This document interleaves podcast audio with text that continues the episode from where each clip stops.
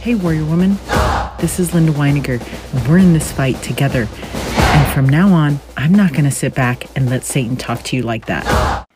Episode 34, and we have the internet again. I love this quote from Sister Michelle Rosenthal. She says, Trauma creates change you don't choose. Healing is about creating change you do choose.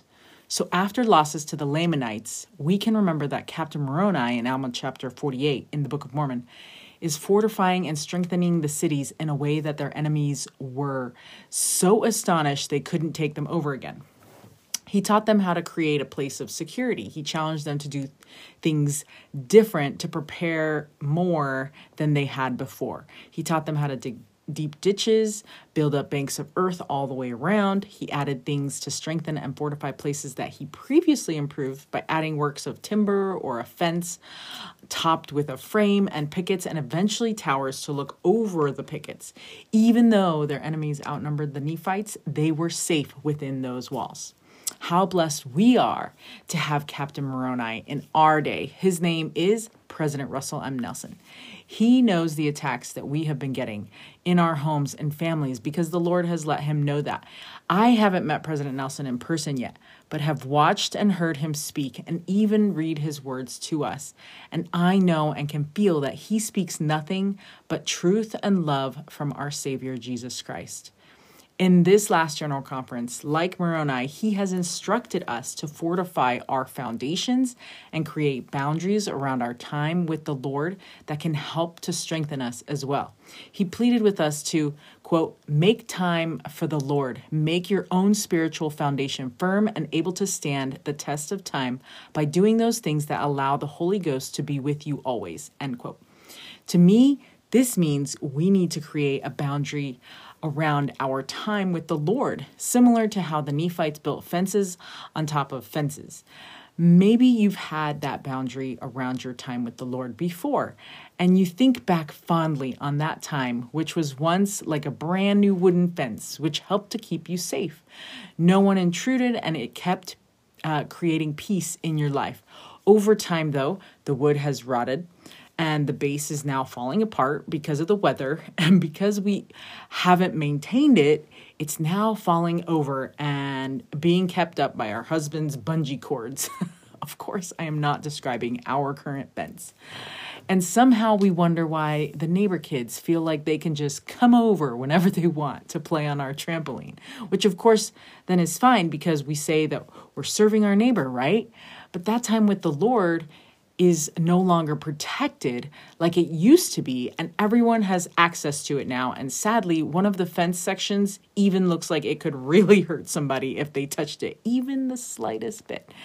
And we've even seen like deer jump over and come through the fence whenever they want to. And we're starting to notice more of the neighbors' weeds and tree branches in our yard too. And the cats. Can I tell you about the cats? So much chaos, right? Dr. Sheri Keffer from the book Intimate Deception says the more grounded we are, the more collected we feel on the inside. I think this is what the Lord is trying to help us create.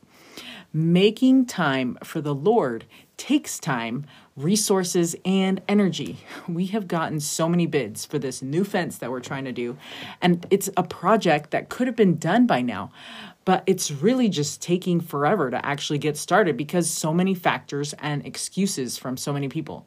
The Lord knows you want the super nice concrete stone fence around your time with Him.